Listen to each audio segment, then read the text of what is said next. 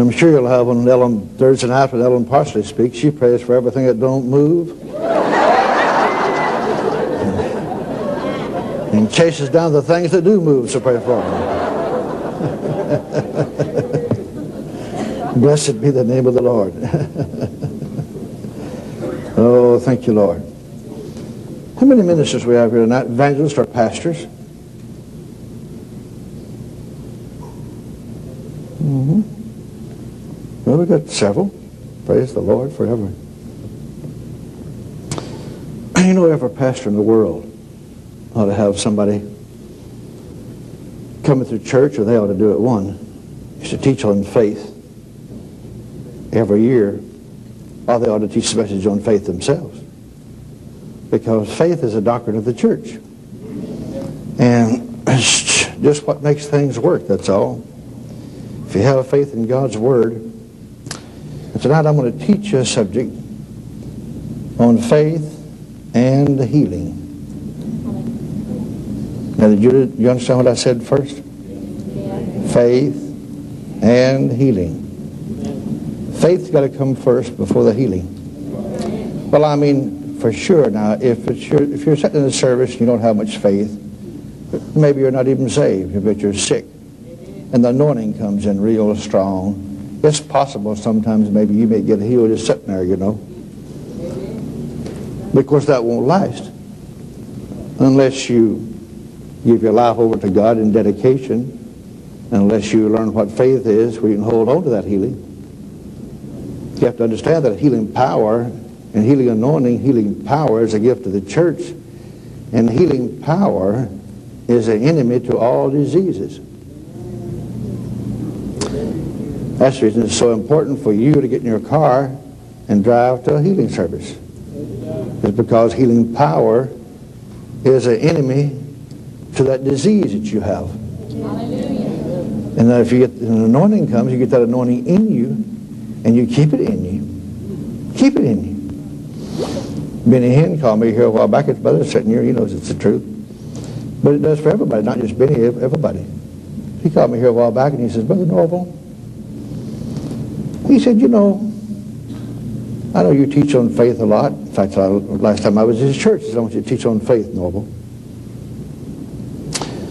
He said to me, he says, Norvel, I wish you'd come to my church at least once a year and teach my people. And teach them, teach them, you know, teach them. And uh, that's basically my ministry as a Bible teacher. I'm not an evangelist. However, 27 years ago, the Lord did put his healing power in my hands. It's been in there ever since to pray for people in public. But Benny said, Norvel, you know, in these larger crusades I'm having now, he said, some of these, some of those people, you know, that, that comes up there and you see them on TV and you've been with me on several crusades and some of those marvelous miracles, I mean, just nearly jar your mind. The miracle is so strong. He says, sometimes, he said, they call Christian Center here all the time. All the time they call here and say, help me. And he says, this, I got healed in your meeting, but now it's come back up on me. What do I do? See what I mean? Don't even know what to do. Well, the Bible says, hold fast to the things you get from God. And that anointing that comes in many services is called the gift of healing that operates. I, I used to work with Kathryn Kuhlman. Benny has is the strongest of anybody I know of in the world, except Kathryn Kuhlman. is about the same with her. Hers worked the same way. Just start healing people all over everywhere, you know. Now, you know, sometimes it'll happen with me, even in my teaching ministry, but it, it don't it don't happen very often. Happened at Rhema one night, Brother Hagin sitting there. I just I was just teaching the Bible, walking back and forth for the, for the congregation. All of a sudden, the Spirit of God said to me, "I'm healing a person. I'm healing. I'm healing a person over on your left. Move over here oh, this way." And all of a sudden, about that time, I, I said, "The Lord said He's healing a person." A woman back in the congregation broke, started crying and weeping and weeping and weeping. And the Holy Ghost started healing her. Another person over here broke out and started crying. The Lord started healing her openly. Another one, two over here. Now I'm just standing there. I just stopped teaching. I'm just standing there. And over here, several of them. Over here, two, three more. Over here, two more. I would say within 10 minutes, the Holy Spirit was healing people all over that congregation. Just took the thing over.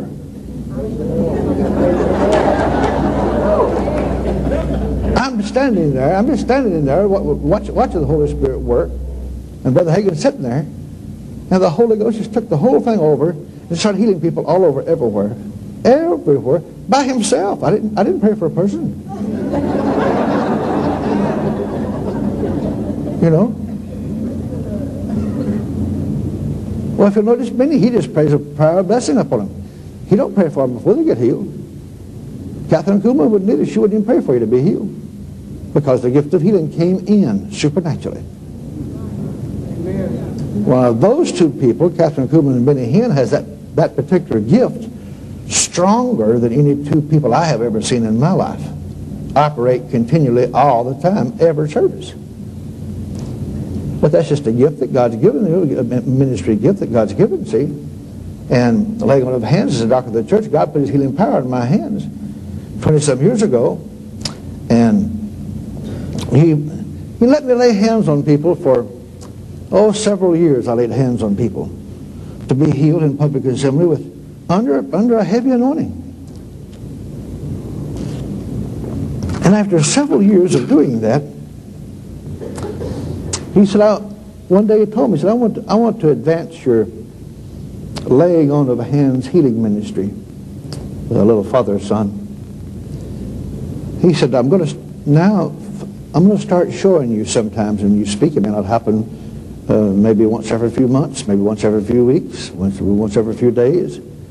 But you may go for months it never happened. But sometimes I will show you a person in the congregation I want you to minister to, I want you to lay hands upon.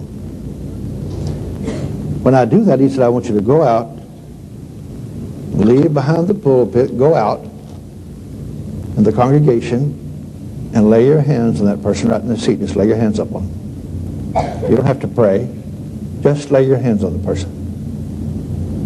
Now he said to me, most, most of the time I will not show you what's wrong with them. Now get this. Because really, it's none of your business anyway.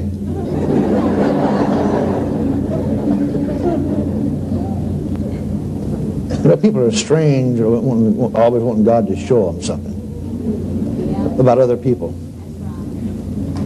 I don't even want to know what's, I don't even want to know the stuff that's in your life. Especially stuff that's wrong, I don't even want to know it. If God wants to show it to me, fine. But he knows you repent under the blood of Jesus. Just repent yourself and get it all, wipe it all away. Rather than you don't want to show people all this goofy stuff that we do. You know, they, they wonder if you're saved or not. And so I go out, when the Lord showed me somebody, I just go out the congregation and lay my hands on the person, and the Spirit of God usually just move up on them strong and just start ministering to them. My Lord God in heaven. And most of the time when I do that, I don't even know what he's doing. You know what he told me? He said, they belong to me, they don't belong to you.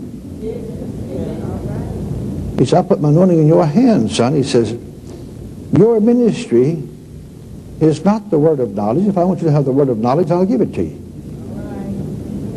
And sometimes in a desperate case, I might give it to you. He said, but I want you to understand, son, you're, your ministry is in your hands. Well, I'm obligated to lay hands on people, anoint them with oil, that type of thing, you know. Well, not somebody like Benny. See, his, his, his obligation to God is to worship God and to praise God long enough till God just drops down with the gift of healing and starts healing people all over everywhere.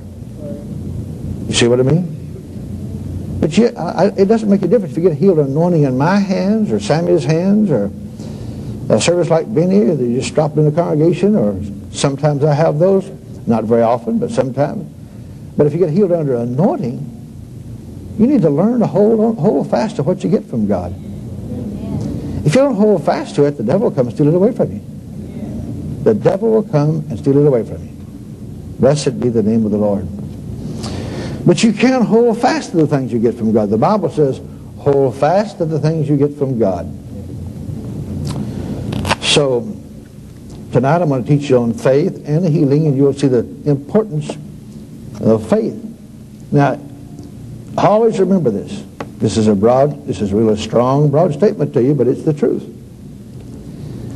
Anybody you see get healed in, in, in Brother Benny's services, if I lay hands on somebody tonight and the crippled bones start cracking and popping, they run off, they just run off, or I've laid hands on people that had cancer all over their body and cursed the stuff, and all of a sudden they just turn normal and new skin comes up on them right in service. Disappears like the fog would disappear when the sun comes up. Just like the man with the leprosy in the Bible. Just disappears and they're cleansed right in front of you. Now you don't see that very often. I mean, I don't. But sometimes I do. But it doesn't make any difference. Anybody that Jesus healed in the Bible the toughest cases that Jesus healed in the Bible. Anybody under anybody's ministry of the world that's ever lived, you can get exactly the same thing through faith. You can get the same manifest, you can get the same manifestation at home in your own living room from God through faith if you would have that quality of faith. Your faith can get you the same manifestation that you can receive from God under anybody's anointing, including Jesus' anointing. And nobody's ever been anointed like the Lord because he had the Spirit of God without measure. We have it all with measure. That means part of the people get healed. See what I mean? And part of the people gets partly healed. Part of the people gets healed. But with Jesus, when people came to him, they all got healed. I can't find nowhere in the Bible where people actually came to him that he healed them all. Now, when he went in his hometown, he couldn't heal the real tough cases there, but he went to them, you know what I mean? But people outside of Nazareth where he was raised that actually came to him and asked for healing, I can't find nowhere in the Bible. Sometimes it was thousands and thousands of them. But what he healed every one of them. He, he healed them all. Amen. Well, you get that same thing through faith if you'd believe it. Faith is so strong, people. It's just, you know, some churches just never reach it. They just they have they live and die, never do reach that that angle. In fact, if you want to know the truth about it, the modern church that we live in now, that we have now, you know, most of the churches now are in that same shape that I, I know of. Not all of them, but most of them are. Most people are. Let me give you an example so you'll know what I'm talking about. I know a woman, I know two women. I know a woman that took a deformed child because the Lord told her to. She adopted the deformed, deformed child. And the Lord told her to pray for the child by faith. Everybody say, by faith. By faith. So she prayed for the child every day and said with her mouth, In Jesus' name, I command you to walk. In Jesus' name, I command you to be normal. In Jesus' name, I command you to walk. Now listen, listen right, right here is where you lose the church. How long? About two hours a day. Yeah, about two hours a day she did that for a little over three years.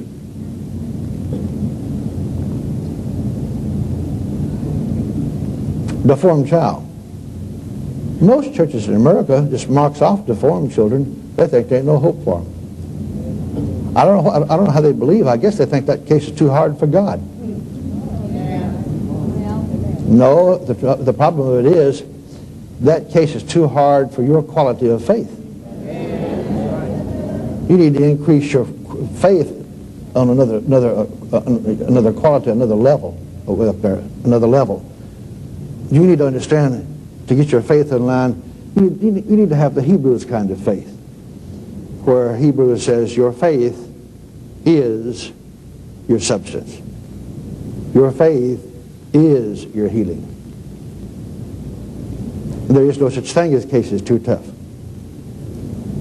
Well, in over three years she did that.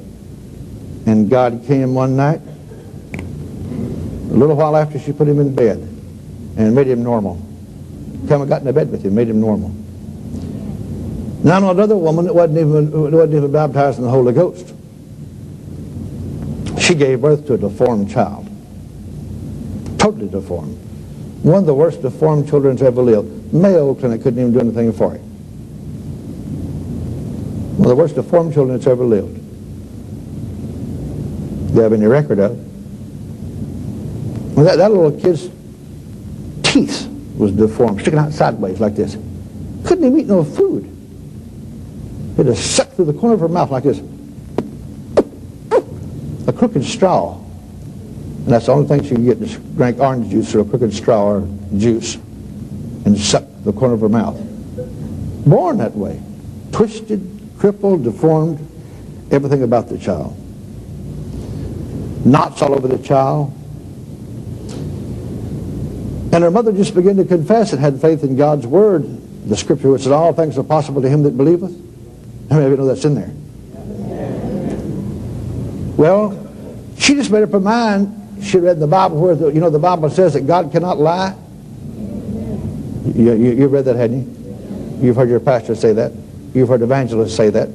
God cannot lie.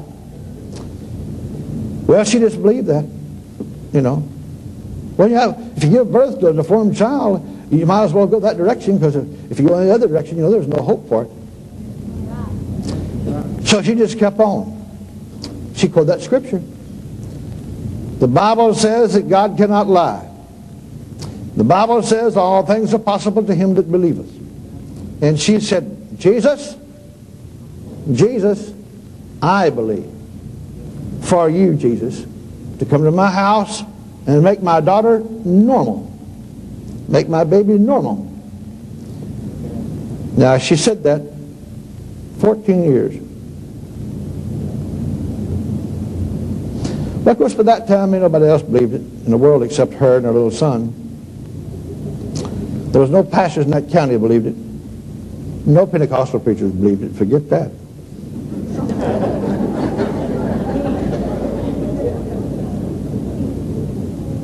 The doctor of the little girl thought she was nuts. He told her husband, he said, she's going crazy. He says, well, what do you think's going to happen to my wife? She's been doing that for 14 years. He said, I know it. She's possessed with that thing. It's wonderful, folks, to get possessed with faith.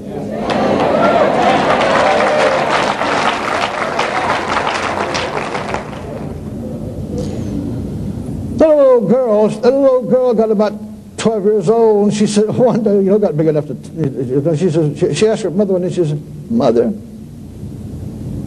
you've been saying that all my life. Mama, do you really believe, do you really believe that Jesus is going to come to this house one day and make me normal, that I could be a normal little girl and run and play and wear dresses? She said, the mother says, I know he is. This is after 12 years of believing. So always remember, people, get this straight. Faith don't, faith can't tell time. If your faith can tell time, you don't have any. I mean, you're a joke. The Bible don't even work for you. Get that straight. The Bible don't even work for you. You just barely are saved. And you go to church and live your life thinking to stay saved. But you're not going to get any manifestations to speak of. Unless you get them at a Benny Hinn service. or unless you come here and let me lay hands on you. Or unless you come to Wednesday night and let Benny Hinn's brother lay hands on you. He has a good miracle ministry, healing ministry. You'll have to get healing through anointing on somebody else. And always remember, I don't care who it is, if you get healed from somebody else's anointing, you know what that is? That's getting healed on a credit.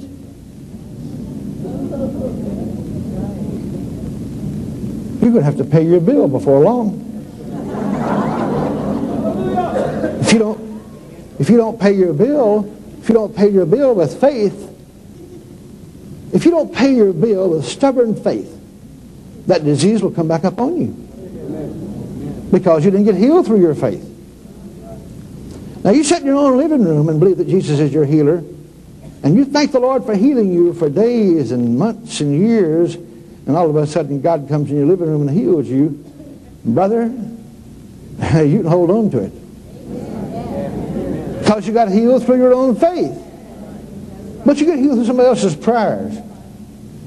You need to get some faith tapes or something to cause you to hold on to what the, you know, I don't care who you are, you boys as pastors, any of your members, if they don't, they, they don't have to have a lot of faith. If they just, have, they just have enough faith just to get up out of their seat and walk up to walk up to you on a Sunday night and say, uh, Pastor, lay your hands on me. Pastor, anoint me with oil in the name of the Lord. Uh, and when you do it, the moment you anoint me with oil, the moment you lay hands on me, the Lord will heal me too. Pastor, lay your hands on me and they'll get healed. Well, they will. They'll get, they'll get healed. But, you know, it's easy to get healed if you just obey God and you go to Him. But in the 14th year, Jesus came to that house. Now listen how it happened. On the 14th year, a little crippled, twisted girl, deformed girl, and her mother was in the living room.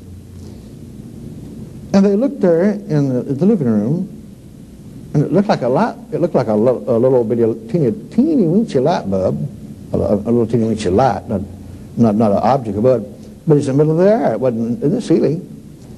About that big around, a little bitty teeny thing, about that big around, a little white dot, about that big around in the air. Just a little white dot. Well, I mean, that's strange to them. A little white dot would be in the middle there in the living room. And they just, they sat there and they watched it. And it was getting bigger and bigger and bigger and bigger, bigger and bigger. Finally, it got so big like this right here that the top of it went near to the ceiling of the house and the bottom of the circle went down maybe a foot off of the floor. In that circle of light, all of a sudden, just all of a sudden, Jesus appeared. Standing in that light. He, he wasn't even standing on the floor. He was standing in the middle of the air in that light. And he just appeared in that light. And he stepped down like this out of the light onto the floor and walked over like this towards the little girl sitting in a wheelchair. Her mother sitting over here. And listen to what he said. He looked over at the mother and he says, I have come because of your faith. Boy, I wish you'd get that. My God, my God. 14 years of faith. But Jesus was so kind enough, he let her know that he could have come years and years ago because her faith pleased him years and years and years ago. But you know what he said? He said, I waited purposely this long to come till she got this age because I could get a testimony from her that would go around the world.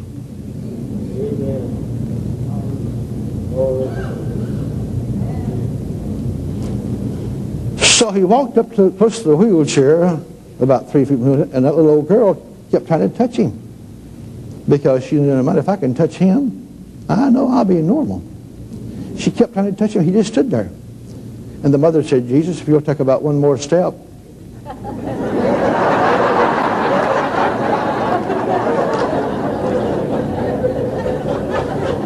My daughter can touch you and she'll be normal. And he just stood there. she said he stood there for so long that the little girl just kind of collapsed. She was reach, trying to reach him so hard that she was deformed. She was trying to reach him so hard and so strong. she just collapsed. He said, I did that because to let you know that all of your human effort doesn't get it. It's your belief in me. Have faith in me. Then he took one more step, walked over to her, and laid, laid his hands on her.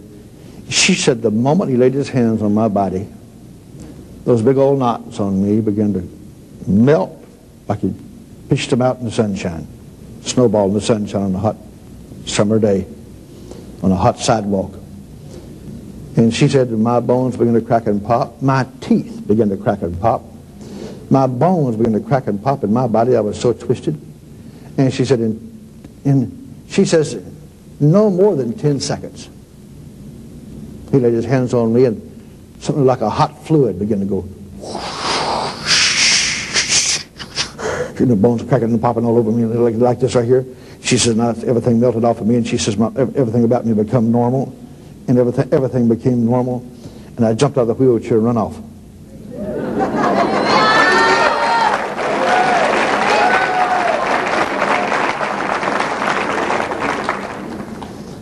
I've come because of your faith.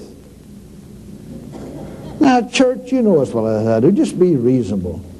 You know if one little, one little lady can take a deformed child and confess two hours a day and say two hours a day, I command you to walk and I command you to be normal in Jesus' name. I'm not taking no for no answer. I command you to walk and I command you to be normal in Jesus' name. I command you to, I command you to walk in Jesus' name. I command you to be normal in Jesus' name. And God came and got into bed with that little child, with that child, and made the child normal in a, little over three years. Then another woman goes 14 years, her faith don't waver. Jesus comes and says, I've come because of your faith. Well, you ought to know, folks, that your faith is your substance. Just by things like that, you should know that Hebrews is the truth. But Hebrews, Hebrews has been teaching that quality of faith for years. The book of Hebrews says, now faith is the substance of things hoped for. God wants you to believe him right now. And every day it's got to be now. Every day it's got to be now. Can't point to the future, one to the back, or, or start wondering about it. A wondering man never gets anything from God to speak of. Well, except the love blessing. You know, you go to church and sing Amazing Grace, how sweet the sound, and get a love blessing from God. But listen to me closely now, church. Just a love blessing because you live your life clean and you're a Christian and you love God. A love blessing don't give you a miracle. You can get a love blessing in church today and die with cancer next month.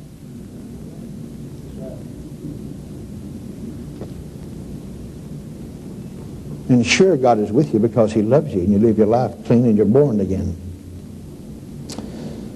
But you can receive a miracle from God. You can receive a healing from the Lord. You can receive anything you want from God through faith. That's the reason I'm going to teach you tonight. Faith and healing. So you can see it and understand the difference. You come to this camp meeting, some of us come here this week, stay in motels, and spend a lot of money. Cost a lot of money to come here this week. And you, you have a right to get something to go home with. Bless God forever.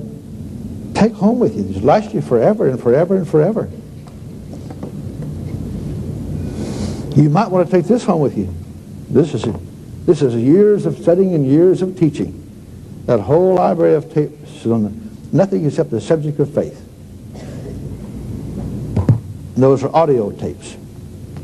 I've also got some videos on faith. But now, you see that whole library of tapes? Every one of those tapes out there is on the different facets of faith. Faith has so many facets to it, you know. You be, sometimes you can, get, you can be really tricked with faith if you don't keep everything in order. There's about after you receive, after you learn what the book of Hebrews says, and you, after you, you accept the book of Hebrews in faith, there's about 10 things that you need to do all the time to keep your faith work, working properly. You need to do about 10 things to keep your faith working properly. And you need to do those things.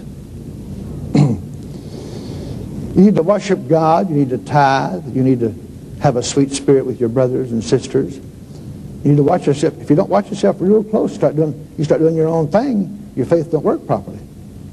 You just work a little bit here and there, but never no tough cases. All right, and this is a faith library. I'll read you the title of these tapes. The substance of things hoped for. That's one tape. Then, determined faith. Those two ladies I told you about, that's the quality they had, determined faith. They were determined. No wavering, no unbelief, no nothing. And the only person in that county that believed that way. Everybody else thought they were half nuts, you know. Next tape is now faith. If you're going to believe God, you're going to believe Him right now. If you don't believe Him right now, you're not going to believe Him at all. God watches your faith, the Bible says. The next tape is God watches your faith. And see, your faith has a voice. By faith, your world is framed. You framed your own world that you live in. Whatever world you live in, your faith framed that. Two ingredients to faith. Have faith in God's Word. What makes faith work? The gift of faith. How to keep what you receive. Speak the word only. Believe you receive when you pray. Faith has a voice. How to protect your faith. You protect it by doing the things you need to do to cause it to work. Say it and receive it. Confession brings possession. So if you'd like that, this is the faith part. If you'd like that series tonight, you can get that. They'll give you, this is an $80 series. You have a special on this? What is it? $60. It's an $80 tape series. If you want it tonight, you can have it for 60 If you have your Bibles, turn with me to the book of Hebrews. Faith and healing. But tonight, folks, I want to take my time and I want to give you a good quality, a real good quality message tonight on faith and healing so you can take it home with you and it'll last you forever. So you can get healed at home. It's good to come to healing services. In fact, if you want to jot this down, this coming Thanksgiving in Gatlinburg, Tennessee, I have a convention there for a full week. Thanksgiving week in July. But this coming Thanksgiving week, we're, we're having change it around a little bit. We're having a what we call a Holy Ghost camp meeting.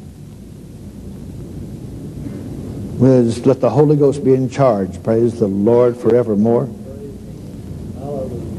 Somebody asked Brother Hagin here a while back, says, what is God doing on the earth today? And Brother Hagin says, this is Kenneth Hagin Sr. He says, well, I can tell you exactly what God's doing on the earth today. I know exactly what God's doing on the earth today. But anybody does, if you just look around, see what he's doing in different countries of the world. Brother Hagin said he's built, God is building up and strengthening the local church. And he's doing what he can to get the local church to be led by the Holy Ghost rather than church programs. He cut Brother Hagin off here a while back from auditorium meetings.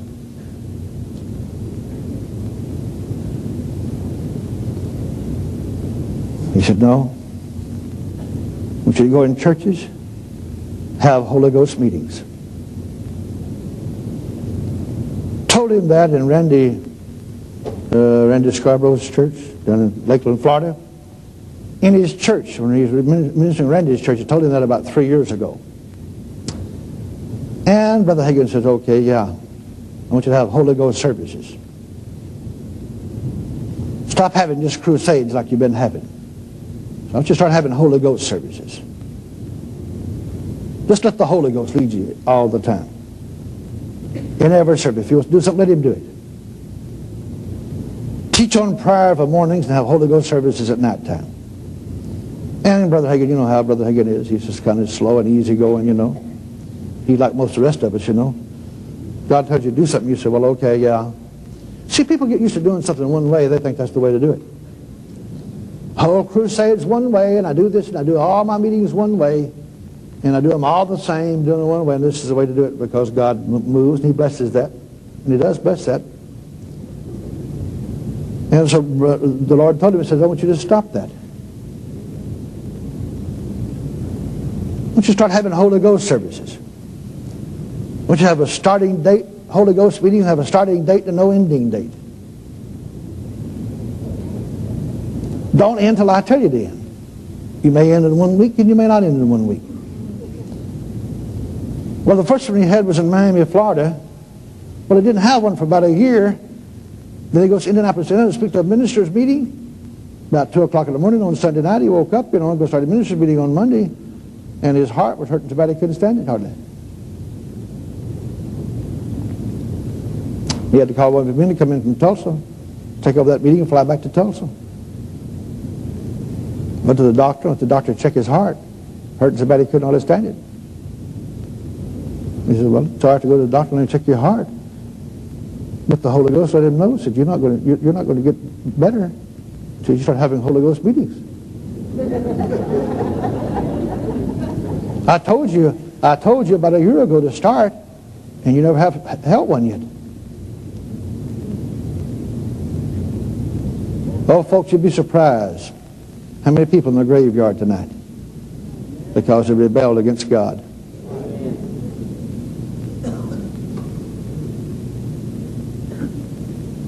It doesn't make any difference if you're Kenneth Hagin Sr. Been preaching the gospel 60 years. You rebel against God and you can die before your time. I just prayed this afternoon. I told the Lord, I said, Lord, Lord, I want you to forgive me for anything I've ever said, anything I've ever done. And Lord, any part of my unwed mother's home, any part of the 10,000 people uh, I feed each month, any part of my Bible college, any, any, of, the, any of the five churches, eh, any, any part of my ministry is not in, the, not in the will of God, oh Lord, that you want me to change in some direction. I said, please, Lord, deal with me. Deal with me, Lord. Anything I'm doing in the ministry, in any phase, Lord, that's not pleasing to you, please deal with me so I'll stop it. I don't want to be rebellious and get out of your will. Please help me, Lord. Because, you know, God knows how to do things. You and me are trying to learn. And uh, he said, I told you about a year to start these Holy Ghost meetings and you didn't do it. He said, and I mean, he set one up real quick like. He told him, said, okay, Lord, I will do it. I will do it. But Brother, Brother Hagin knew exactly what to do because he'd been through that about three or four other times in his life, you know. He nearly, he nearly, he nearly, nearly died three or four times because of rebellion against the ministry. Because years, years ago, God called him to prophesy in public. Told him, I want you to start prophesying in public. And he'd put it off and put it off. He, he like to die because he like to die twice. He got hung, in, he he got hung into Rhema one time. Well, you know, it's good to stay home, you know, and just get hung into Rhema and teach every day at Rhema. He'd teach every day, every day, every day, five days a week. Teach every day at Rhema. Every morning at Rhema and teach the healing school in the afternoon. Every day at teach the healing school in the afternoon. Every day, and I, and I, I go stay at his house, and uh, I didn't say anything heavy to him about it, you know, but I'd wonder, you know, a little hint to him along, you know, I'd say, you know, Brother Hagin, your crusades on the field sure is effective. A lot of people gets help. I said, you know, Brother Hagin, did you ever stop and think, you know, your crusades in Pentecostal circles, in Pentecostal circles, at that particular time, now Benny Hinn gets a lot of people saved now because he had big, big, big crowds. But then I says, Brother Hagin and Dwight Thompson was the two best Pentecostal men I ever met in my life to get people saved. Brother Hagin would go to a town and get an auditorium and stay for a week. He would get hundreds and hundreds and hundreds of people saved. He gave an invitation for salvation every night. I mean, he would not miss every night. And I thought, now, all them people who get saved in these crusades, I'd be staying every time I go to Tulsa, I stay with him.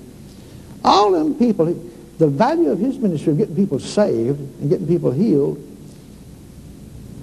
and then he's teaching these Bible school students every day, every day. Three months, five months, six, every day, every day. Well, he got, his heart started hurting him so bad one time, he couldn't hardly stand it. I mean, he thought he was going, he asked God to let him die. He said, Lord, just take me on. I've been doing this for years. I don't want to lay here with my heart like this. Day after day after day after day. Just take me on, Lord. Just take me on. But he said you know, he knew that when it started, every, every time that starts, he's, do, he's done something wrong. But, you know, you think, well, I'm doing, I'm, I'm doing a great work here for God because you've got all these students and you're teaching them, you know, and teach them and teach them and teach them. Well, that's, that's all good, says, well and good. But you, God said, I want you to split it up. You're doing too much of teaching at Rhema. You're letting your crusades go. I want you to stop teaching at Rhema so much and go on the field more and do crusades on the field some. When you come back in, you teach some at Rhema. Go back out and do another crusade before long. Do some crusades every year, several crusades every year. You to start back into that, you know what I mean? Well, I can understand why God would do him that way. But he's had about, uh, I think his first Holy Ghost meeting, he had three weeks of it. And then he had, uh, all the rest of them, I believe, it's been two weeks. Yeah, I, I don't think he's had any of this one week. All of them have been at least two weeks. And he just starts. You don't have it. He says a starting date and no ending date. He started to end the one in Miami, Florida, the one, one with three weeks. Now, this was his first one. And he thought, he thought, well, I've been here two weeks now, teaching morning and night. I'll just go ahead and end it, you know, this weekend, I think it'll be all right. Just end it, end this week. So he closed it out, go stay over a day or so at Florida, you know, and fly out the first part of the week, you know. I think Billye Brim told me that he was shaving. Next morning, you know, shaving. And all of a sudden, he dropped the razor. The power of God hit him. He fell on his knees in the bathroom. And the Lord said to him, I didn't tell you to close this meeting.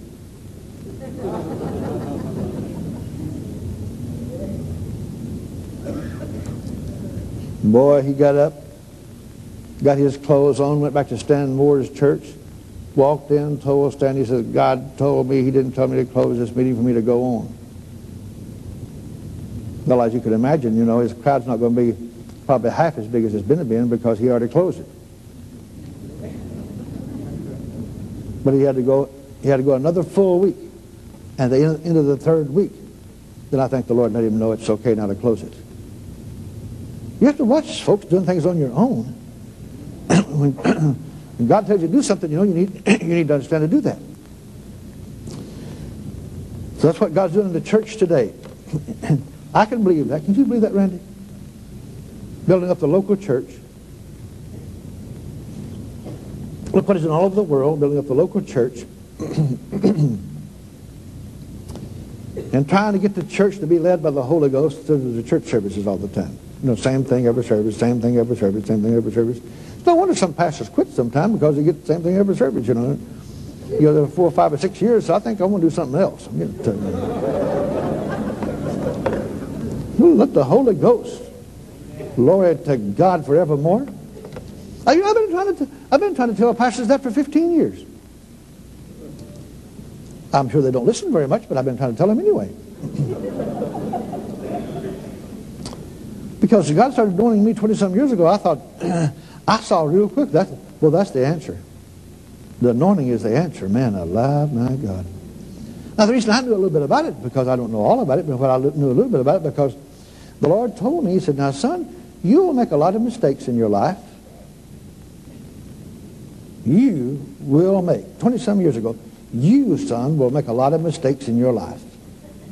You'll make mistakes in your meetings. You'll make mistakes in your life. You'll make mistakes in your business. But he says, always remember this. If you never get this, you'll be successful in your ministry. You'll be successful in your business. You'll be successful in your life. He said, always remember this, son. The Holy Ghost don't never make any.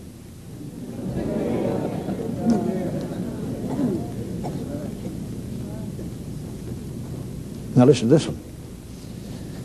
He said, when you're in a meeting or any time I said the Spirit of God upon something, you know, start blessing. Anytime the Spirit of God comes in, He's wanting to do something. He don't ever show up for just no reason. It's up to you to pick it up in your own human spirit. Pray enough. Be word centered enough that you can understand what, what, what, what's going on.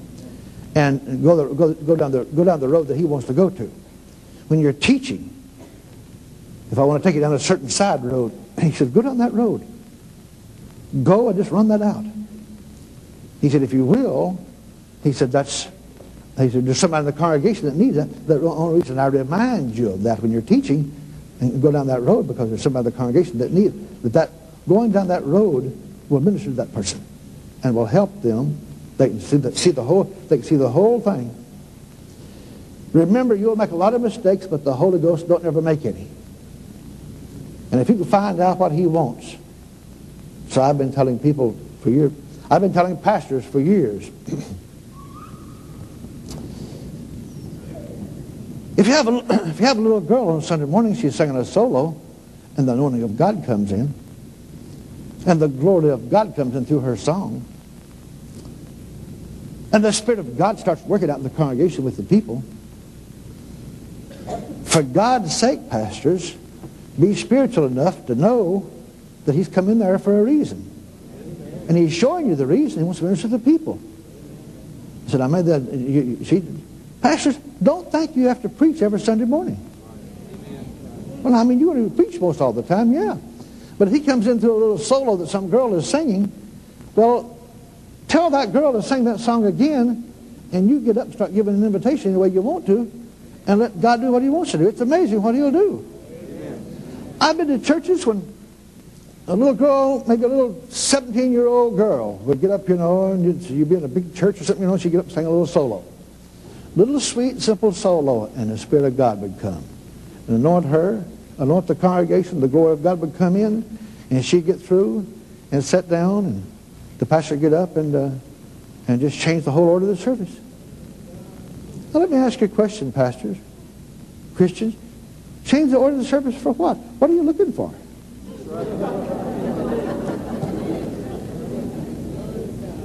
Be sensitive enough to know if the Spirit of God is, if the Spirit of God comes, the Lord told me, and is doing something, manifest himself, leave him alone.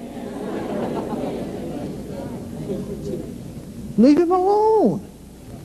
He's come for a reason. He's, the Lord told me, he said, it's up to you to find out the reason. I said, oh, Lord. Hey, church, I went back to my motel several times in my life, and the Lord let me know.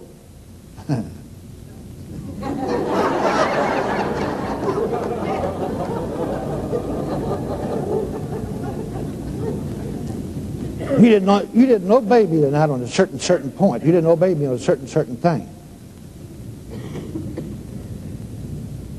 And some people missed a blessing tonight because you didn't obey me on that. I said, oh my God. Well, the only thing you can do is just repent because you're stupid.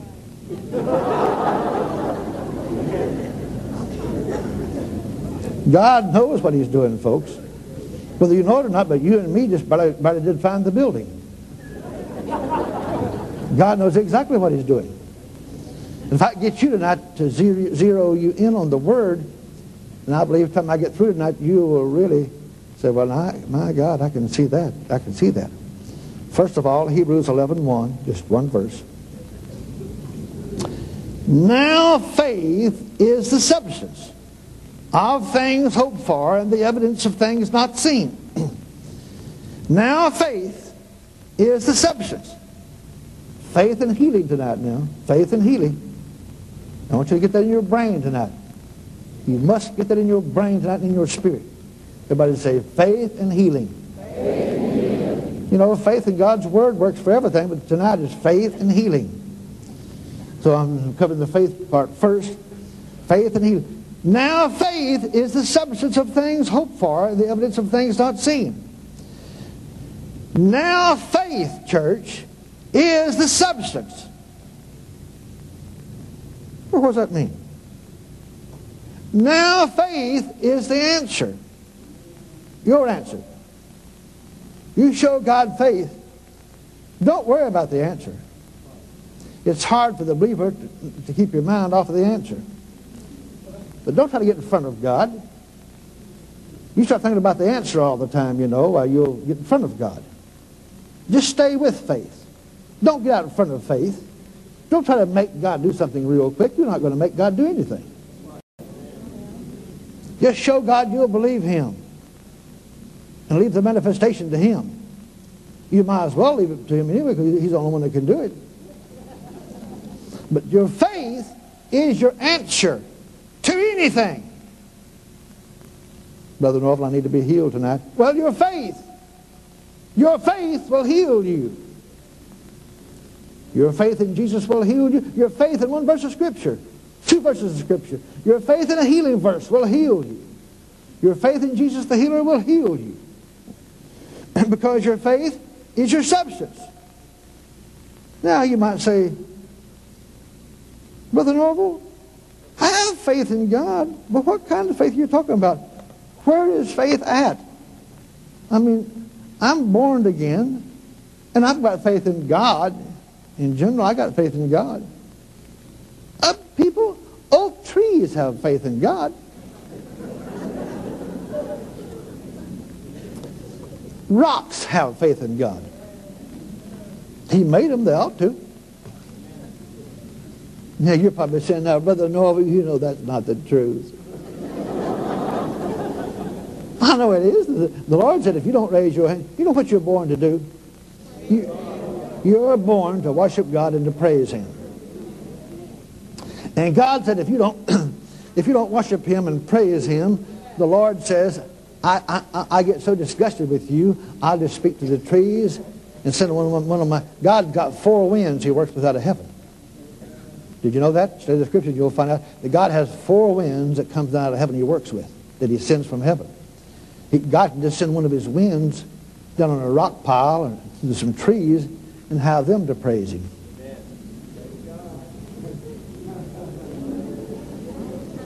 He said, if people don't praise me, I'll just have the rocks and, and the trees to cry out to me.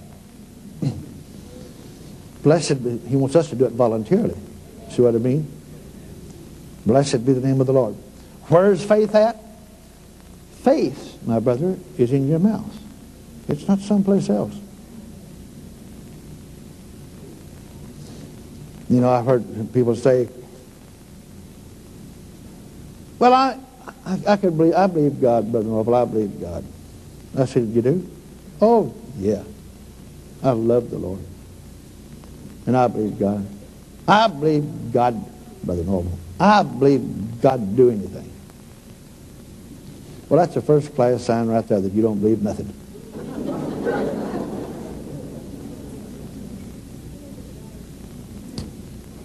God don't even accept that kind of faith. You know what that is? That's general faith. God won't accept general faith from nobody. You can't run around the country and run around the world saying, I believe God do anything. Well, that's first class sign you don't believe nothing. Because God don't even accept that kind of faith. He won't even accept it. He don't accept general faith. Get that straight, folks. God will not accept general faith. He only accepts specific faith. Jesus is a personal Savior. Jesus is a personal healer. Jesus is a personal miracle worker. If you have a deformed child, well, if your father or mother will put their faith to work, not let it waver, he'll come and make the child normal. All of them. But he will never do it. He will never do it. He will never do it. Get that straight. He will never do it. Unless the father or mother shows faith, the quality of faith that he demands. He demands faith with no wavering. And if, you have, if your faith can tell time, you don't even know what faith is. Many faith preachers out here teaching faith, they have no earthly, I, I listen to them real close. Now they go around the country holding faith seminars. They have no earthly idea what it is. If your faith can tell time, you don't have any earthly idea what faith is. And it won't work for you either. It will not work for you. Because if you're trying to pray for a deformed child, your faith may get tired in the 12th year. In the 12th year, Brother Norvel, my faith will get tired in the 12th day.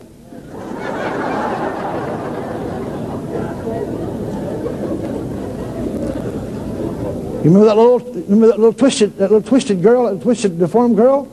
She said to her mama, she said, Mama, you've been saying that for 12 years that uh, you've been saying all things are possible to him that believeth, and Jesus, I believeth, for you to come to my house and make my daughter normal. She says, now, Mama, do you really believe that Jesus is going to come to this house? Mama, they don't, nobody else believe in, in the world believe it. Do you really believe that Jesus is going to come to this house and make me normal? The mother says, I know he is. And the reason I know it because God cannot lie.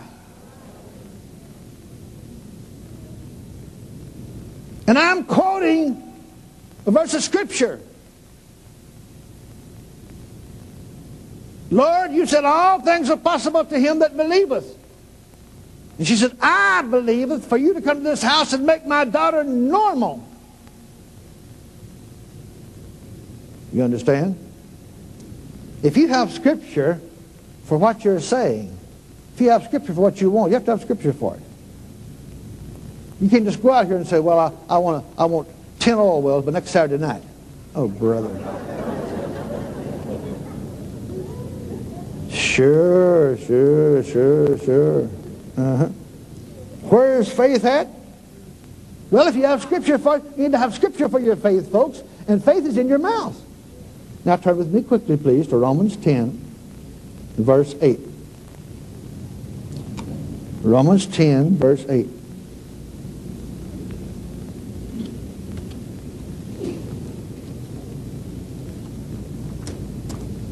I want to take it slow and easy tonight. I want to make sure that you get this. If you ever get it, if you get this, if I get this in your spirit tonight, your whole life will change. Bless God, your whole life will change. You will not be depending. You will. It, it's awful, folks, to have to depend uh, on your relationship with God to receive something from the God that made you and the God that you worship on church services and, and people. You're, you're, wherever you go to church at, your pastor would like for you to believe God yourself. And get strong enough to believe God yourself. It saves him hours of counseling.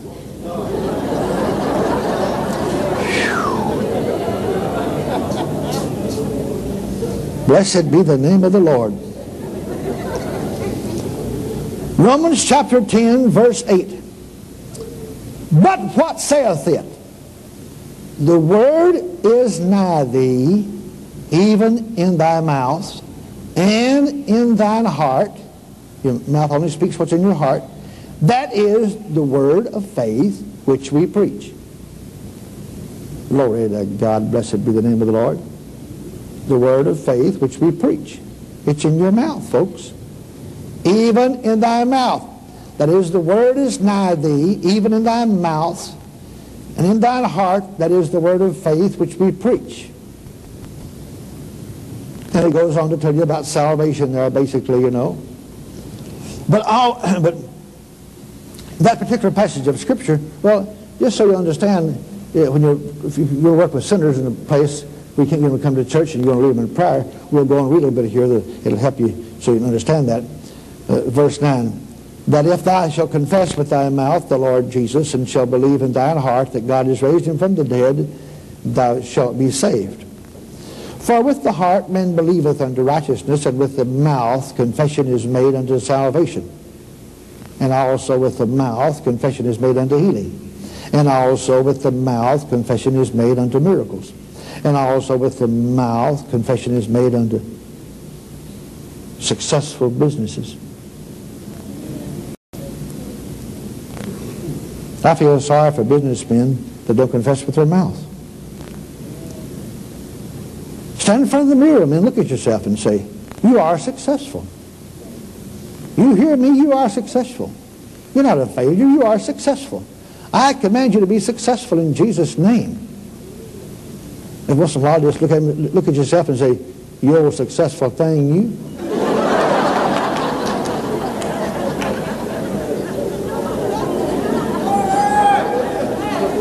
Blessed be the name of the Lord. I think verse 12 is one of the greatest verses in the Bible. Blessed be God forevermore. For there, verse 12, for there is no difference between the Jew and the Greek, for the same Lord over all, now get that, Randy, same Lord over all is rich unto all that call upon him.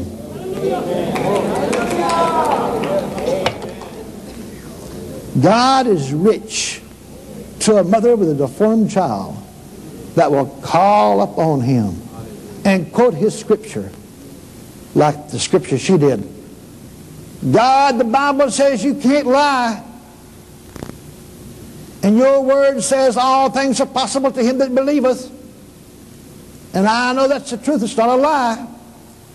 And I know you don't lie because the Bible says you can't lie. You can't lie because you're God.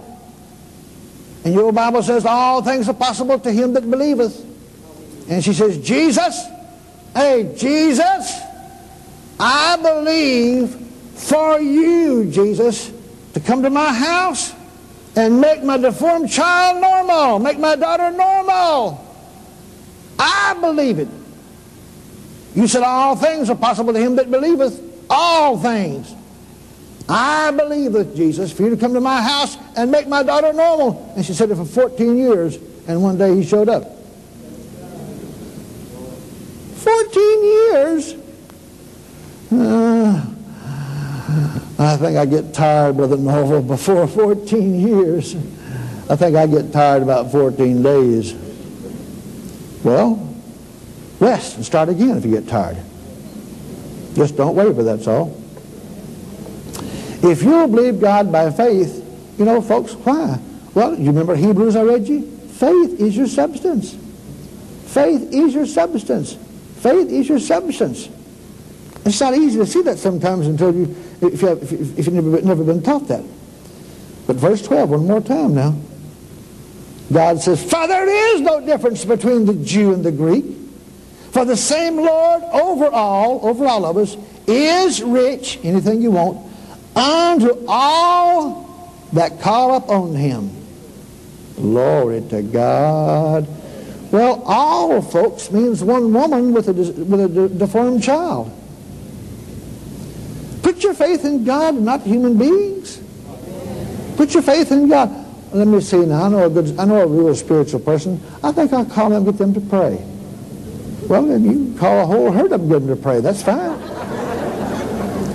And I'm sure their faith, their prayers will probably work some to, to, to a certain degree. But always remember, people, other people's prayers work for you sometimes in part. Some, once in a great while, sometimes they might work in full, but you'll lose it if you don't learn to hold on to it and pray yourself. Blessed be the name of the Lord. Now, most of you, most of you have bought any of my tapes and knows me very well. You know, I was raised as Baptist all my life. I was born into a Baptist family, folks. I couldn't help being Baptist. I was born into a Baptist family.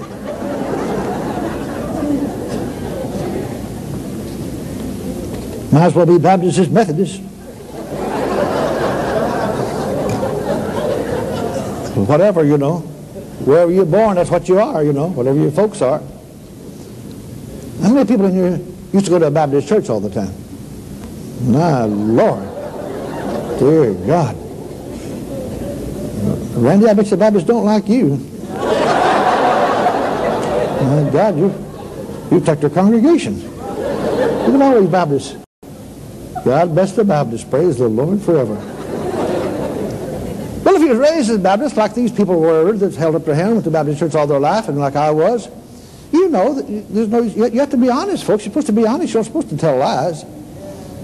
You know as well as I do that we have the Baptist people and the Baptist denominations, the Baptist convention and uh, Baptist churches. We have a good ministry in salvation. Probably the best that I know of in the, in, in the world. They get more people saved than anybody I know of. They believe get people saved, brother. They, their faith is so strong in salvation, they believe God saved the biggest drunk in town. And they work from door to door, too. Oh, tell me about it. Say, you, Brother Norvel, do you believe that God is in the Baptist churches? Are you kidding me? I know he is. I got, I've got blessings in Baptist churches. I thought God was going to carry me out of the building. Well, the Spirit of God will come on you in a Baptist church a lot of times. Oh, my God, tell me about it. You kidding me? And because they preach clean living. They preach living your life, keeping your life out of sin and being born again. And they preach it scripturally, too. And see, that's where you get started, where you accept the Lord at. But uh, if you get over into other subjects like uh,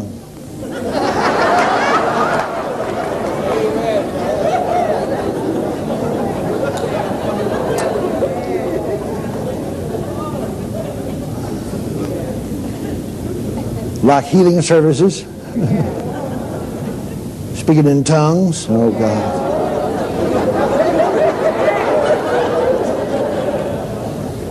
You know, now tongues, people, really makes the Baptists nervous. I've been raised a Baptist all my life, and I went to the First Baptist Church, helped Dr. Pruitt build the First Baptist Church. And the first time I ever, uh, as a Pentecostal preacher, took me to a full gospel businessmen's meeting. Now I'm floating in there, you know, at first the First Baptist Church.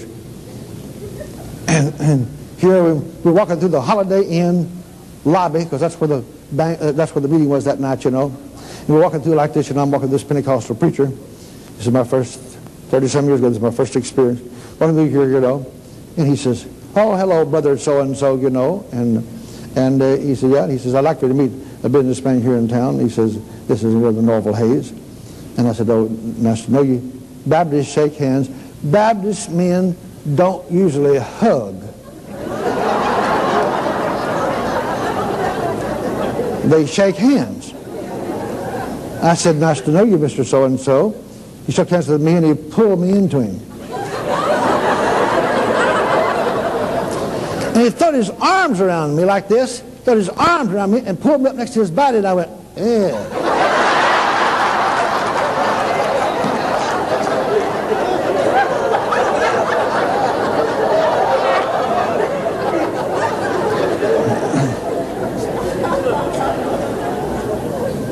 Ever since I've been 12 years old, folks, I've, ne I've never minded at all being hugged and squeezed by a girl. Since I was 10 or 12 years old, there's been something in me that liked girls.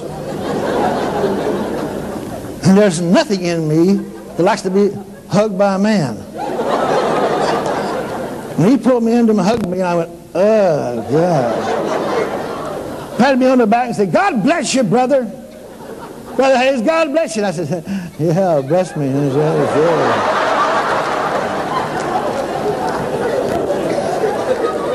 I went, we went a few steps further, you know. And, uh, and immediately the devil told my mind, he's funny. I said, oh, yeah, yeah, yeah.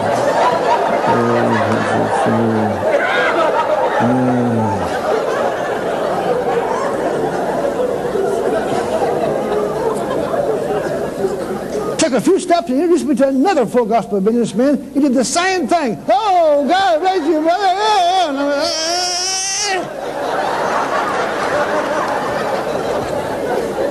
I said, um, and the devil said, you better get out of here. They're all alike.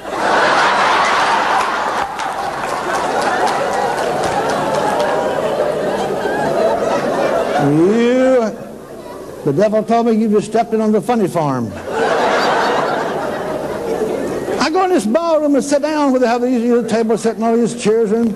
Uh, uh, and I'm sitting there and I looked around, you know, strangest looking thing I've ever seen in my life.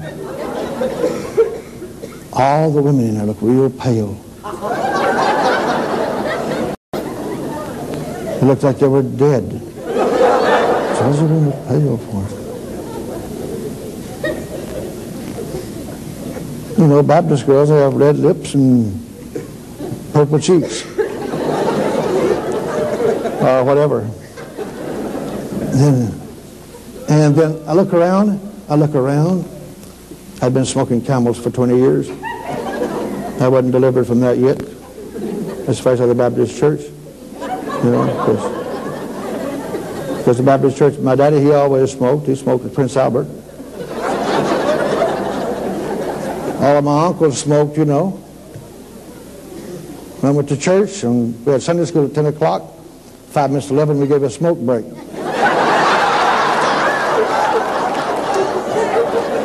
What's the truth. Uh, all the men went outside and started lighting up cigarettes, you know, for five minutes. We had a church bell that rung at 12, 11 o'clock. You're supposed to come back in and your bell rings. And I go in there, I sit down, I've been sitting there for a few minutes, you know, and this is the ballroom, what a church, it was ballroom, you know. I looked around, they didn't have no ashtrays. I said, boy, this is going to be a long night. And the guy that led the singing for the Full Gospel Business chapter meeting, he gets up, you know, and this is my first chapter meeting, he gets up and starts singing this strange song. Know, when you're Baptist, you're Baptist from the top of your head to the bottom of your feet. You're not Methodist, you're not Presbyterian, you're not Catholic, you're Baptist. Somebody stops us. So if you don't believe it, you stop a Baptist on the street, somebody if you're witnessing and hand out tracts and say, are you, are you saved? You say, I'm Baptist.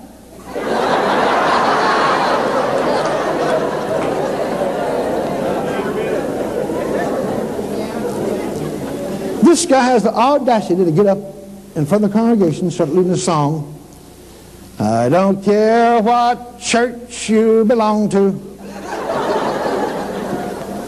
Well, I would have stood up and says, well, I do. I'm Baptist.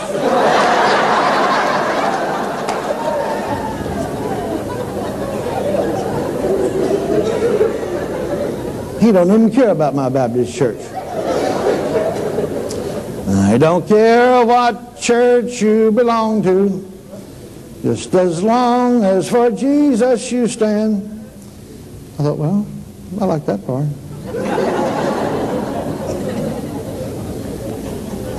yeah, if your heart is in my heart, give me your hand. I said, well, I like that all right. It's all right. Give me your hand. That's what we do in a Baptist church, give me your hand. not give me, not give me your hug, give me your hand. Then he says, I start, start singing another song. Oh, there's a river of life flowing down through me that makes the lame to walk and the blind to see. I said, ain't nothing like that flows in a Baptist church. I ain't never seen no blind person heal in a Baptist church or lame walk either in a Baptist church. What are you talking about? Flowing through me. That's, that song sounds like Jesus, but, it, it, but that's, that's kind of a flaky human song. I said, oh, brother. And I said, I won't bother these people no more. God, if I ever get out of here, I'll never be bother these people no more. Well, I finally got out of there that night, but you know, all that next month, that next month for 30 days, I had a chapter meeting every month. The next month for 30 days, I'd be, I'd be riding along, I'd be riding along. You know, it's amazing what the Holy Ghost can do for you. I'd be riding along in my car and put up to a red light. And I, I hear the little song. I don't care what church you belong to.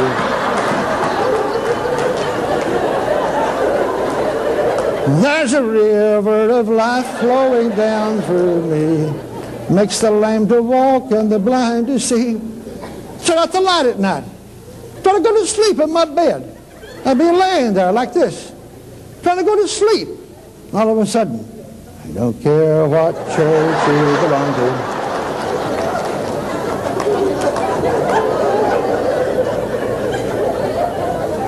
Folks, you're not going to believe this. The next month, I went back again. Them two little songs haunted me. I want to believe it, but I just, don't, oh God. You know, if you keep, you know, if you keep fooling around, see, and I, I found out the great, the greatest thing ever happens to you people, or the worst thing ever happens to you. And this is for your teenagers too, your children, Are you either one, is the company you keep. Always remember this, church. You can't learn something from somebody that don't know anything. You're going to learn on healing. You're going to have to find out. You're going to have to find somebody that knows, knows about healing. Now, if you want to learn about healing, if you'll just listen to Jesus, Matthew, Mark, Luke, and John, then you'll learn about healing. But when you've not been raised around healing, healing services, you read those four books, and you just read over, over that kind of stuff. You know, you just read, you think it's nice, but you think it's been done away with or something. And so,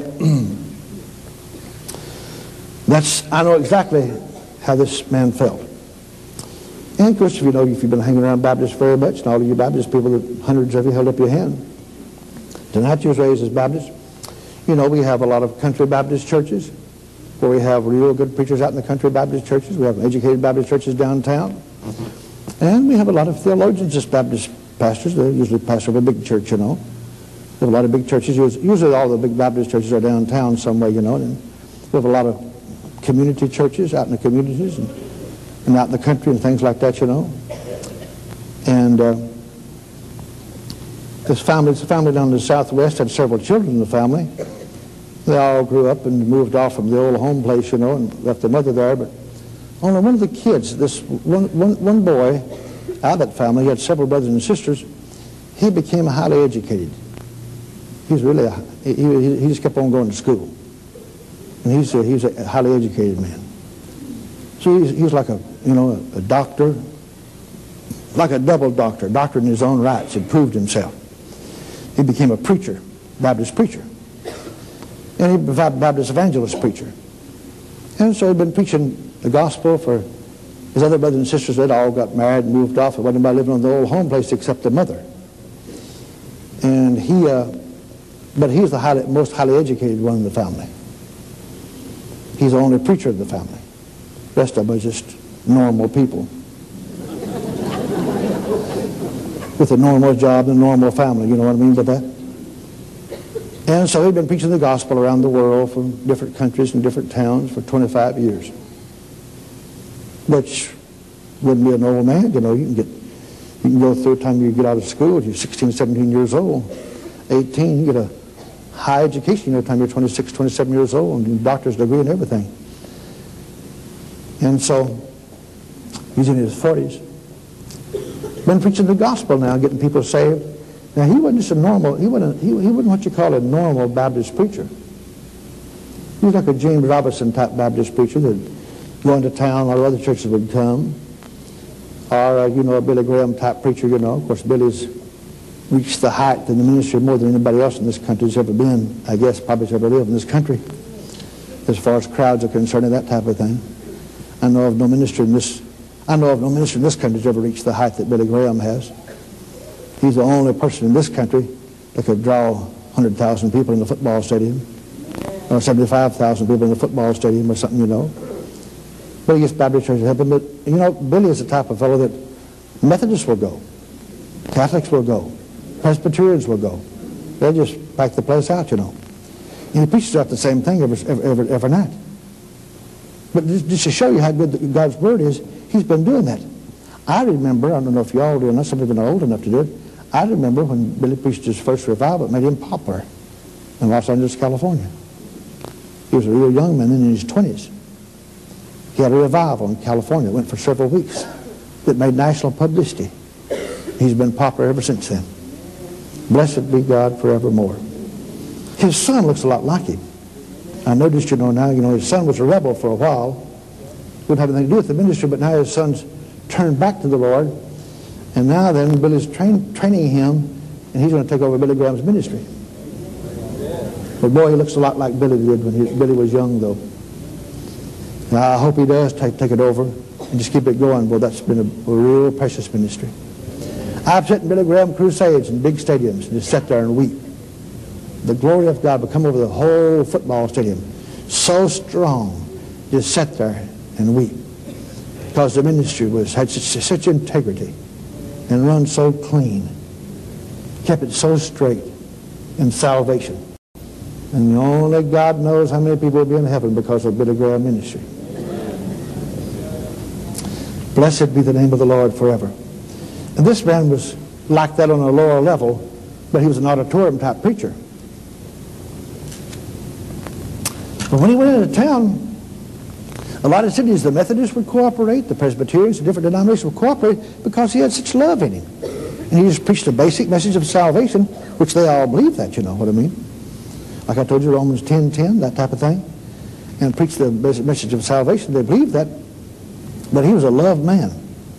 Good man, too. Preached. But he come to Los Angeles, California, and he was preaching. And one day he just got sick.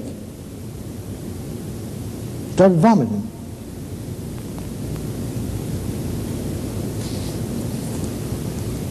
Well,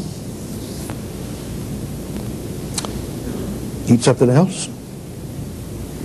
Get sick and start vomiting. Eat something else. Get sick, start vomiting. But after three or four days of that, you know, you go to the doctor. Doctor says, well, no, no, no. I don't know. What makes you vomit every time you eat anything? We're going to put you in the hospital and so we can run laboratory test on you. I said, don't, don't look good. I don't, I, don't, I don't really know what it is, but it don't look good. So us doctors just understand certain, we don't understand everything about the human body, but we understand most things. But we've got four of the doctors here in the, in the hospital that's really good doctors. We can run laboratory test, see if we can nail this thing down and uh, get rid of it. At that particular time, now of course in those days, folks, you have to understand this is, it, it, this is, this is pretty good, a lot of, lot of money. He had $10,000 in savings account. 25 years of preaching, $10,000 in savings account. He had a brand new Lincoln automobile. He had a great library of books worth thousands of dollars. Thousands of dollars. That's what he owned. And he, uh, of course, 10,000 in those days is like several hundred thousand now. A lot of money. You could buy a lot, lot of stuff for $10,000. In those days, are you kidding me? You could buy a new Cadillac for $2,500. When I was a little, when I was a boy, when I was a boy, my uncle one time bought a brand new Ford. I think it was about a 1941 Ford, uh, a Ford, brand new car. I'm talking about a brand new car. I never will forget it. Bought a brand new car, $425. $425 for a brand new car. And so $10,000 in could make you, make you a lot of money. Bring you a lot of money. And so he had, he had that's what he owned in, within himself. And he was, uh, they ran laboratory tests on him, they could not get, could never nail it down. He kept getting sick, kept getting sick, kept getting sick. Kept losing weight and losing weight. Stayed in there several weeks, spent all of his ten. In those days, it takes several several weeks to spend ten thousand dollars because hospitals weren't like they are now. Spent ten thousand dollars in two three days. He said he spent all of his money. He said, "Well, I'll." They, they, they couldn't figure out what it was. He sold his Lincoln automobile. He spent all that. He wanted to save his books. Still couldn't find out what was wrong. He sold his library of books for so many thousand dollars. Spent all that. Now he's broke. and You don't have nothing. No transportation, no money, no nothing. But now, he's been in there several weeks. But now then, folks, he's down to skin and bones. Real thin. Lost a lot of weight. So one day the doctor came in and told him, said, we've had five doctors on your case. Five doctors on your case. He says, now understand this. We've run laboratory tests. We can't figure out what's wrong with you. And I want to come in and tell you because you're a man of the cloth. you're going to die. You'll be dead in six weeks. All five doctors agree that you will be dead in six weeks. Maybe in two weeks, but you'll be dead for sure. You will live no longer than six weeks. And he said, well, I'm, I'm glad you told me. He said, yeah, I've been preaching the gospel for 25 years. I can, I can take that. I can take it. He said, all right. he says, well, I got a He said, I got one. I appreciate, Doctor, you coming in and tell me. I got one brother that lives here in California. He said, he's a, just an ordinary worker. He said, I'm going to call him. See if he can borrow enough money to get a ticket. He said, I hate to die here in this hospital in L.A. I'm going to be dead in six weeks. Boy, I'd like to go back there on the old home place over in the southwest where Mama lives by herself. I was raised as a kid and just to spend my last weeks there with Mama and die there. I'm sure I'd like to be with Mama when I die. She was 77 years old, I believe, at that time. So he called his brother in. He says, I don't have no money. I have nothing left. The doctor says, I've got six, I'm going to die. Do you think you could borrow enough money? Do you have any money? He says, no, I don't really have any money. He says, I got a wife and several children. It takes all my money for to pay my bills with, you know, and keep my family going. He said, can you, do you think you can borrow enough money? Or do you have enough money to buy me a train ticket from here to our county seat town where we live? He said, no, I don't have it. He said, but I'll try to go out and try to borrow it for you. I'll see if I can I don't know if I can or not. He said, but I'll try to. So he went out and he borrowed it. Come back in with the money, bought him a plane ticket. He says, I'm going to I'm gonna, I'm gonna catch the train and go home. He told the doctor about it, and the doctor says, oh, no. No, please don't try that trip. He said, you'll, you'll die on the way. You're too weak to take that trip. He said, well, what, what, difference does it make? What difference does it make? I'm going to die in six weeks anyway. I don't care if I die on the way or not. I don't care. It's just six weeks. What do I care? I'm going to be dead. And he thought he was going to die in six weeks too, because that's what, he, that's what the doctor said. And yet, when you've never been to a healing service in your life, you've never been taught, even though you preach the gospel for 25 years, you don't know any better. You know, God works through knowledge and strength. The devil works through ignorance and weakness. You understand that? Let me say that again. God works through knowledge and strength. Strength meaning faith. Knowledge and strength. The devil works through ignorance and weakness. Ignorance and weakness. And he'll do his thing with you. So that you got about, him a train ticket, and the day come, you know, and they come and got him, carried him into the train, made him some kind of a bed with pillows and stuff, and took his frail body. He couldn't even walk.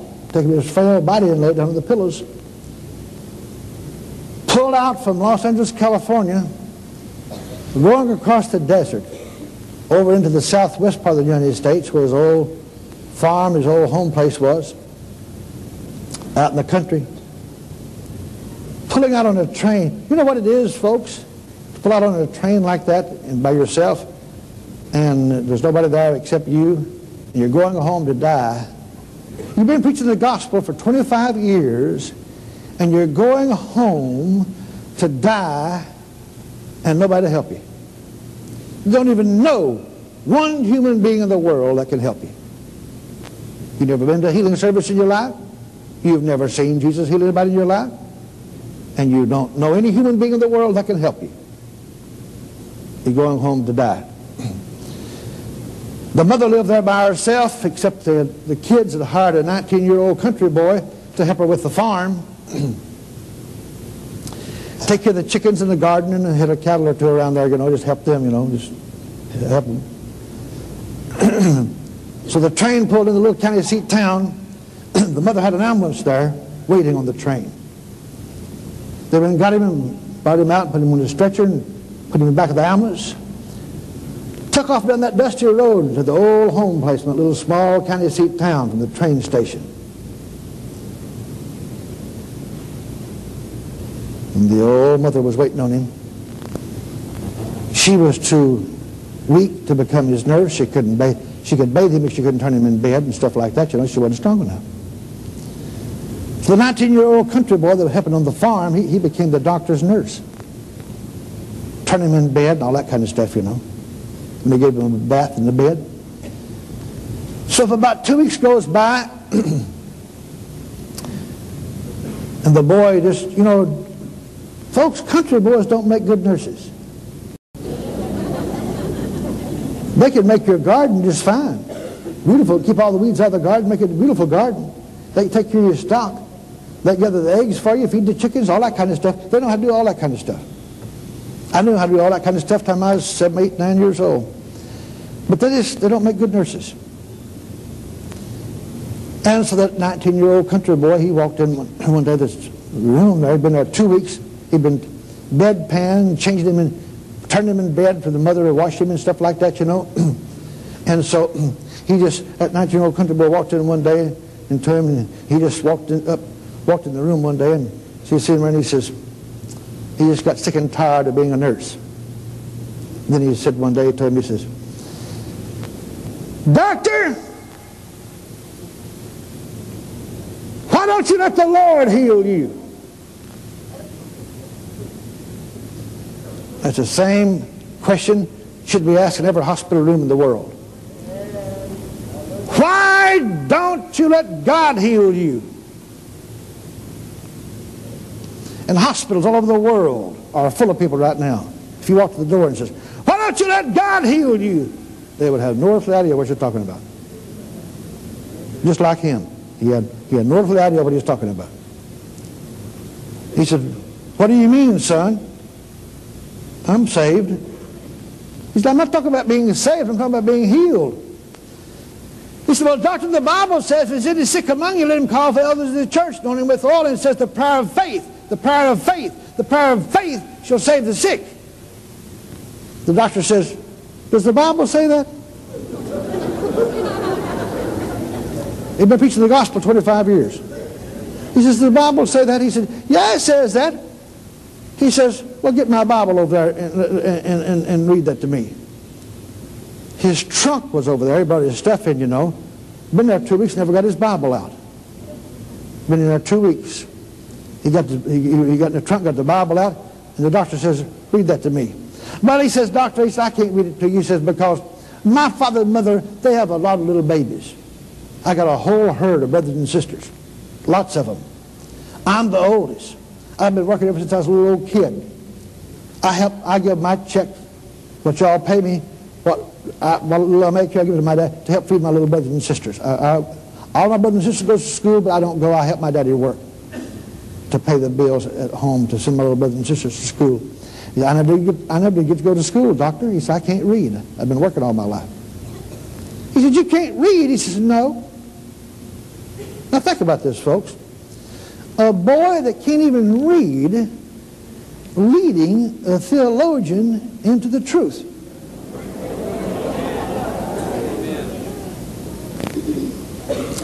He said, you can't read. He says, no, I can't read, doctor. I've been working all my life. He said, well, how do you know it's in there then if you can't read? He said, my pastor said it was. Well, he said, where'd your pastor say it was? He said, my pastor said it was in James 5, 14 and 15. He said, well, I read the book of James. See, preached the gospel for 25 years, read the book of James and never see it. He said, I, I turned the Bible to James 5.14, changed the, turned the Bible to James 5.14. The doctor said, I, turned, I changed the, turned the Bible to James 5.14 and looked down and he said, and there it was. Just what that little old country boy said. There it was. Well, he says, now, you know, we Baptists, we have a strong saying. All these Baptist people know this. We have a strong saying, as Baptist people do, that we are Bible believers. Do you understand that? Yes, the Baptist say, you're a Bible believer? Yes, I'm a Bible believer. What's wrong with you? well, this is, in the, this, this is in the Bible. I looked down and said, Is any sick among you? Let him call for the elders of the church and let them pray over him, anointing with oil in the name of the Lord. And the prayer of faith, church, everybody say the prayer of faith, prayer of faith. shall save the sick, and the Lord shall raise him up. If he have committed sins, it shall be forgiven him. Is any, little country boy he said, is any sick among you? He said, doctor, that means you for sure. if I've ever seen a sick person, you are a sick person. And you are among us.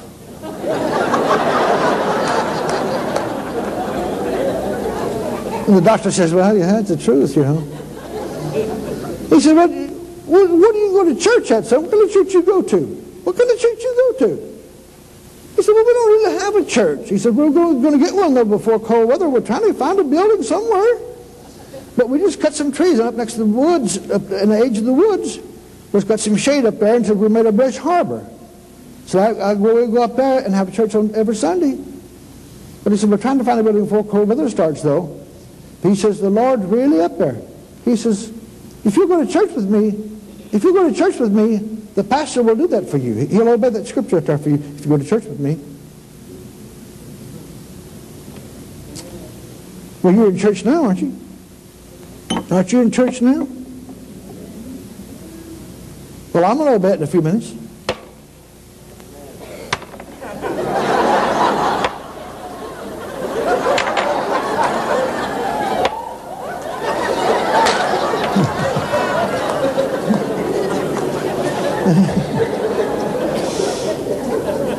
He said, well, how do I get out? I can't. I can't even walk. He said, I have an old jalopy car out here. He said, I'll put some pillows in the back seat. I'll, I'll put a lot of pillows in the back seat, and I'll lay down those pillows, and I'll, I'll drive up to the fields, to up there at, at the edge of the woods, service Sunday morning. He said, well, I'll go. He said, I'll go if you, if you get me up there. I said, I'll go. You mean if I go up there, if I go up there, your pastor, he will pray the prayer of faith for me and want me with all? He said, yes, he will. Well, he says, it says right here, the prayer of faith shall, after you know him with all, the prayer, the prayer of faith shall save the sick. He said, save the sick. That means getting well. Save the sick. And the Lord shall raise him up. He said, you mean your pastor will do that for me if I go up there? He said, yeah, he will. But he does, he does it all the time. He said, well, I'll go then. I'll go if he obeys that. Because I'm a, I'm a Baptist and I'm a Bible believer. I didn't know it was in there like that. He preached the gospel 25 years, nobody knows it's in there. Just found it. No how many times he read it, just didn't dawn on him, you know, what I mean, just kind of bypass healing scriptures, been done away with or whatever, you know. Whatever their version may be. He said, well, I will. So Sunday morning came and he went and got him, fixed some pillows in the back of the car, went and got him, just reached down and got him like this and started carrying him out right through the living room. And the old Baptist mother says, Hey, where you going with my son? He says, I'm going to take him to church. He said, he can't go to church, he's sick. well, if you're sick, folks, the church where you ought to go to. This is the world. This is the world's best hospital. But he says, well, no. She said, I'm going to take him. He wants to go to church. You can't take him to church. He's put him back in bed. You can't take him to church. He's too sick to go to church. He said, well, no. He said, Mom, I want to go to church. She said, oh, I want to go to church. And so he took him out, put him in a car, and the Lord off and drove up that, right through the fields, up to the woods. Got up there and parked the car up at the, right by this brush harbor. He couldn't get out of the car, so he parked it up close to roll the windows down. And that doctor said, hey, he said, that fellow come out. He said, he preached. He said, he preached a good sermon. He said, I really enjoyed his preaching. He said, boy, he could really preach. He said, he got out through preaching. He, he, he was when he got through preaching, he obeyed that scripture like that little boy said. He said, he, he got a bottle, a bottle of oil like this. He says, all right, anybody's sick now, I'm going to come to the congregation. I'm going to anoint you with oil and pray the prayer of faith for you. He says, he took the top off the oil. I'm going to obey James 5, 14, 15 for you. And he says, he, he said he anointed, anointed people with oil. And he says, and I'm out in the car like this, you know, and he says, he come out, uh, saw me out there. And he says, he came out there, anointed me with oil, according to James 5, 14, 15, anointed me with oil, prayed the prayer of faith. And he says, and, and, and walked off. and the doctor said he'd anointed me with oil and prayed the prayer of faith. And, and just